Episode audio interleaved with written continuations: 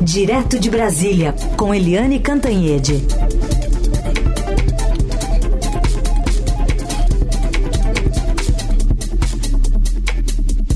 Bom, o pessoal já se acalmou aqui na discussão se o Luiz Castro deve ou não deixar o Botafogo para ir para a Arábia Saudita. Espero que a Eliane esteja calma também. Bom dia, Eliane. Bom dia, eu sou contra. Eu acho que o Luiz Castro tem que ficar aqui.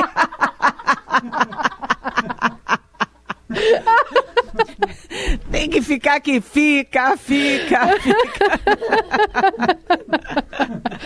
Temos uma unanimidade aqui, então. Ai, meu Deus. A minha família está na, na maior alegria com isso. Os grupos de, de, de WhatsApp agora, é de primos, irmãos é. e tal, todo mundo Botafogo. Vamos ver que decisão ele vai anunciar hoje, mas acho que tá, tá dado aí que ele vai aceitar esses milhões aí. Bom, Eliane, o que também a gente está de olho numa decisão é do TSE que deve confirmar né, a inelegibilidade do ex-presidente Jair Bolsonaro. Apenas um voto falta para ter a maioria, provavelmente da ministra Carmen Lúcia, né? Olha, é, é essa história, né, gente? É, ou vai ser 6 a 1 ou vai ser 5 a 2. Depende do voto do Cássio Nunes Marques, que ainda é uma incógnita, né? Desde o início se imaginava que o Nunes Marques ia pedir vistas, né? Ele é... Depois isso foi arrefecendo, arrefecendo, enfim. Agora a perspectiva não é mais dele pedir vistas, mas sim dele votar e votar a favor do Bolsonaro, ou pelo menos a favor de uma pena mais branda. O fato é que o Bolsonaro jogou o Raul Araújo na fogueira, quando ele citou o Raul Araújo, imagina, o réu cita o julgador e diz: Olha, esse é, esse é meu, hein? Foi mais ou menos isso que o Bolsonaro fez com o Raul Araújo. Mas o Raul Araújo não se constrangeu, não, porque na, no julgamento de ontem ele fez, ele foi o único voto dissidente, até agora está 3 a 1, e o Raul Araújo, que é o ministro do STJ, que tem assento no TSE, ele simplesmente fez um longo voto de quase quatro horas, três horas e 40 minutos mais ou menos. Ele começou falando longamente contra a inclusão da minuta de golpe que foi achada na casa do ex-ministro da Justiça Anderson Torres é, ajuntada, como eles falam né, no, no juridiquês, é, dessa minuta no caso do Bolsonaro, só que essa minuta não é fundamental para a decisão. É, essa minuta sequer foi central no voto do ministro relator Benedito Gonçalves, que pediu a condenação do Bolsonaro. Então, é, o Raul Araújo ficou falando, falando, falando de uma coisa periférica. E ele também considerou que o discurso do Bolsonaro na reunião com os embaixadores, que é o alvo da ação do TSE, é, que esse discurso do Bolsonaro foi normal, foi legítimo, sabe? É espantoso ele achar normal e legítimo o presidente da República convocar 72 é, embaixadores para falar mal do Brasil, da democracia do Brasil, dos ministros do Supremo do Brasil, da eleição no Brasil. É espantoso ele considerar normal. Mas é, ele também chamou a, a reunião dos embaixadores de ato solene e não viu nada demais no fato de ser no Palácio da Alvorada, que é um prédio público, na passada ao vivo na TV Brasil, que é uma TV pública, né, ser é, financiada com dinheiro público. Né, ele não viu nada demais e disse que, imagina, né, é, a pena máxima de ineligibilidade não, não faz sentido não, não justifica. Bem, mas ele ficou falando sozinho, porque os outros três ministros, né, o relator, Benedito Gonçalves, é, e os, os dois outros ministros que são o André, ah, esqueci o nome deles, vamos lá. André, André Tavares. André Tavares. É, o André Tavares né, e o Floriano Azevedo Marques foram muito duros. Aliás, o Floriano é, Azevedo Marques, os dois, esses dois, o Floriano e o André, foram escolhidos é, e nomeados pelo presidente Lula. e os dois não são de outros tribunais, eles representam o mundo jurídico e uh, os dois foram muito professorais, muito didáticos. E o Floriano foi rebatendo um a um os pontos não apenas do próprio André Araújo, mas também do advogado do Bolsonaro, que é o Tarcísio Vieira. O curioso é que o voto do Raul Araújo é igualzinho a posição e a defesa do advogado do Bolsonaro, Tarcísio Vieira, né? Ponto a ponto, contra a minuta, dizendo que não teve nada demais, dizendo que o discurso é legítimo, que o debate sobre urna é legítimo. Foi muito, muito parecido. Enquanto ministro do TSE, o Raul Araújo foi bem é, advogado do Bolsonaro. Mas os outros dois foram é, bastante duros também, e o Floriano, inclusive, rebateu.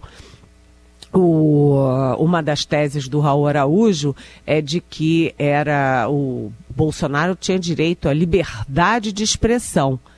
E aí o Floriano, como professor, ensinou o seguinte: olha, um professor tem até o direito de achar que a Terra é plana.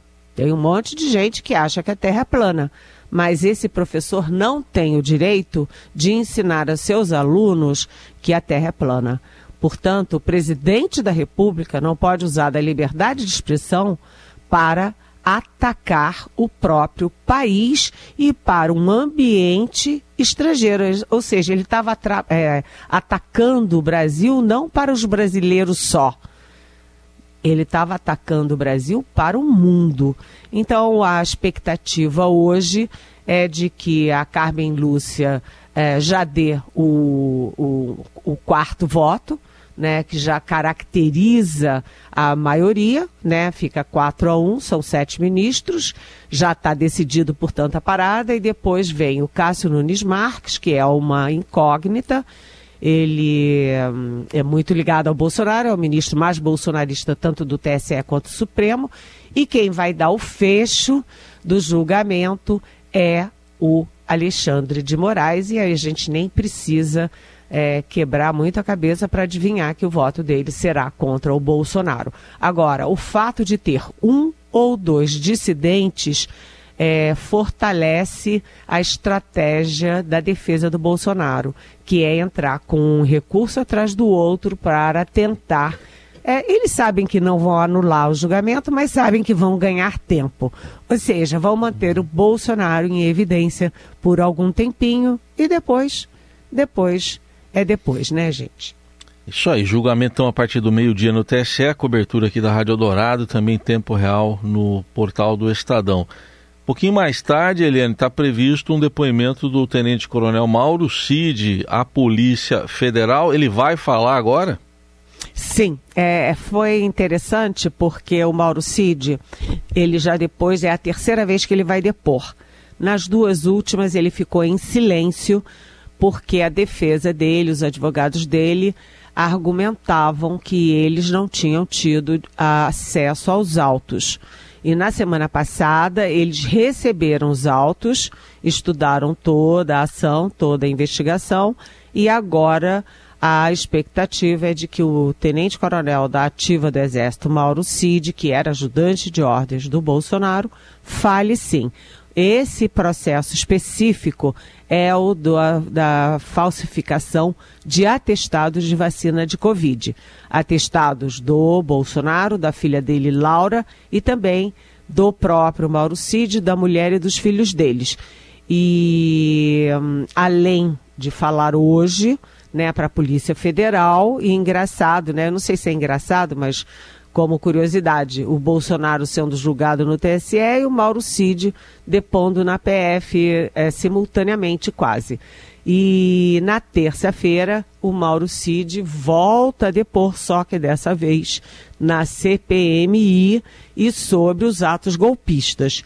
Né? Então, a semana termina com o Mauro Cid em evidência e começa a semana seguinte também com o Mauro Cid em evidência. Ele tem muito a falar porque ele tem quatro investigações nas costas e a carreira dele militar está praticamente liquidada. Ele teria, ele seria facilmente, ele ascenderia facilmente ao generalato, ele ascenderia facilmente até a última, a última patente, que é de general de exército, de quatro estrelas, mas a carreira dele é, muito, muito, muito dificilmente vai sair de tenente-coronel. O Bolsonaro é, triturou a carreira dele no Exército. Eliane, e a expectativa é que ele fale ou mantém em silêncio? Não fale por causa disso. Hum. Porque nas duas primeiras, o argumento para ele não falar é de que eles não tinham acesso aos autos. Tá. Como eles receberam os autos na semana passada, eles agora avisaram, inclusive no Exército, que uh, estão dispostos, né? Que o Mauro Cid está disposto a falar. Qual vai ser a versão dele? Aí vamos esperar, né? Uhum. Eliane Cantanhede segue conosco aqui no Jornal Dourado para falar um pouco agora sobre o presidente Lula, que ontem, numa manifestação, é, voltou a relativizar a democracia, ou pelo menos o regime que é, é adotado por Nicolás Maduro na Venezuela. Segundo ele, a democracia é relativa. Falou a uma entrevista na Rádio Gaúcha sobre o assunto. Se faz contra a esquerda na América do Sul. Nós não somos vistos pela extrema-direita fascista, nem do Brasil e nem do mundo, como organizações democráticas. Eles nos tratam como se nós fôssemos terroristas. Ele nos acusa de comunistas, achando que nós ficamos ofendidos com isso. Nós não ficamos ofendidos. Nós ficaríamos ofendidos se nos chamasse de nazista, de neofascista, de terrorista. Mas de comunista, de socialista, nunca. Isso não nos ofende. Isso nos orgulha muitas vezes. Essa é uma manifestação vezes, do presidente ontem na abertura do encontro do Foro de São Paulo, em Brasília, né? De que é motivo de orgulho ser chamado de comunista. E agora sim a gente ouve a fala do presidente ontem em relação à Venezuela. Por que o senhor, seu governo e parte da esquerda brasileira tem tanta dificuldade em considerar a Venezuela uma ditadura? Olha, deixa eu lhe falar uma coisa. A Venezuela ela tem mais eleições do que o Brasil. A Venezuela, desde que o Chávez tomou posse, ele Mas eleições não garantem democracias, né, presidente? Deixa eu, lhe falar, né, deixa eu lhe falar uma coisa. O conceito de democracia é relativo para você e para mim. Eu gosto de democracia porque é a democracia que me fez chegar a presidenta da República pela terceira vez. Tá? Por isso que eu gosto da democracia e a exerço na sua plenitude. Eu acho que o mundo inteiro sabe que a governança do PT aqui é exemplo de exercício da democracia. Precisa aprender a respeitar o resultado das eleições. O que não está correto é a interferência de um país dentro de outro país. Bom, Eliane, de novo ele flexibilizou demais o que é uma democracia. Olha, é, sei lá, essa obsessão do presidente Lula em se colocar cada vez mais à esquerda, à esquerda, está fazendo o presidente falar besteira. Né? É totalmente desnecessário o presidente Lula falar essas coisas. É, eu me lembro que quando o presidente, o então presidente americano George W. Bush veio ao Brasil, ah, ele trouxe a Condoleezza Rice, que era a secretária de Estado norte-americana. E naquele momento, 2007, portanto, 16 anos atrás, né, já havia essa discussão. O Chávez ainda era o presidente da Venezuela, estava vivo, o presidente da Venezuela, e tinha essa discussão, porque a Condoleezza Rice dizia que a Venezuela não era uma democracia e o Brasil respondia, o Brasil de Lula e Celso Amorim respondia que não, que era uma democracia porque tinha eleições e que o Chávez tinha mexido no Congresso, mexido no Supremo, mexido em todas as instituições dentro da lei. E aí a Condolícia dizia que de, é, eleição é apenas parte da democracia, não é uh, a democracia. E, além disso, a gente viu que depois surgiu o livro, né, Como Morrem as Democracias, mostrando que hoje não é mais com tanque na rua. Tiro, tanque, sangue. É usando a própria democracia, os instrumentos da democracia para destruir a democracia. né, que foi o que o Hugo Chávez e depois o Nicolás Maduro fizeram na Venezuela. A gente tem é, 6 milhões de venezuelanos saindo da Venezuela. 6 milhões. Isso é mais ou menos 18%, 20% da população da Venezuela. Aliás, 450 mil deles estão no Brasil, que recebe todo dia em torno de 500 venezuelanos para fugir da pobreza, da opressão, é, sabe, do regime do Nicolás Maduro. Ou seja, o Lula, quando elogia o regime do Maduro, ele está atacando ele está desrespeitando a dor do povo venezuelano. É um erro dele, eu não sei por que, que ele insiste nisso. E essa ida ao Foro de São Paulo, que já era assim, sabe? É, eu vou ao Foro de São Paulo, vou esfregar nessa, na cara dessa gente que eu vou lá e sim e ponto. Mas ele não precisava dizer que tem orgulho de ser do rótulo de comunista. Ele não precisava falar que tem orgulho do rótulo de comunista. Ele também não precisava fazer loas a Chávez e Fidel. Ele não precisava assumir esse discurso tão nitidamente da extrema esquerda. Né? O Lula não tem um governo é, plural que vai da extrema esquerda até a direita, ele não pode assumir um discurso como esse, ou seja, eu não entendo qual é a estratégia dele. Quer bater no peito e dizer eu sou bom, eu sou forte, eu poderoso, eu posso tudo? Não sei. Tem um aspecto é, político grave, tem efeitos na economia e tem um viés também pessoal que o Lula precisa trabalhar melhor, gente. Muito bem. Eliane, e fechando a semana, a gente fecha mais uma vez a semana com a ministra do Turismo continuando a ser ministra do Turismo, a ministra Daniela Carneiro. Pois é, que coisa, né? Isso aí parece uma queda de braço entre o Lula e uh, não apenas o partido dela, que é a União Brasil, mas também com o Centrão, com a base dele lá no Congresso. Porque essa história está se desenrolando, que tem duas semanas mais ou menos, né? Uhum. É, e, e, fica se enrolando, enrolando. Todo mundo sabe que ela não é mais ministra é, na, na prática. Né? O, o sucessor dela é, já está com tudo pronto, o Celso Sabino para assumir. Todo mundo já trata ele de ministro para cá, ministro para lá. Mas eu acho que o Lula, é, primeiro, está negociando condições, né?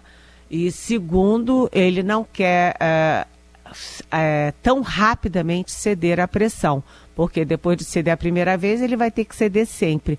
O fato é o seguinte: é uma situação, no mínimo, esdrúxula, né? Não faz o menor sentido ter uma ministra que todo mundo olha até ou alguns até com pena, porque ela não é mais ministra. E o outro que não é ministro ser tratado de ministro, ou seja, é, é uma situação que o Lula precisa resolver rapidamente.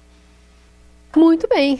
Fechamos essa semana focando como é que vai ser essa situação também é, a partir de segunda-feira. Nessa semana, a ministra também ficou fora do país, né, Eliane? Então, semana que vem, com essa agenda aqui em São Paulo ou em Brasília, vamos ver como é que as coisas vão se dar no futuro dela e de quem está já querendo ocupar essa cadeira muito rapidamente. Pois é, a perspectiva é de que isso seja solucionado já no início da próxima semana. Uhum. A Daniela Carneiro estava viajando, né? Ela, a gente eu acho que não disse que ela é ministra do turismo, né? Como ministra do turismo, ela tem que viajar mesmo, aproveitou esse restinho de é, mandato para viajar, mas já está na hora do Lula resolver essa parada, né? Eliane, obrigada por mais uma semana. Segunda-feira você está de volta aqui ao Jornal Dourado. Até semana que vem. Bom domingo. Beijão.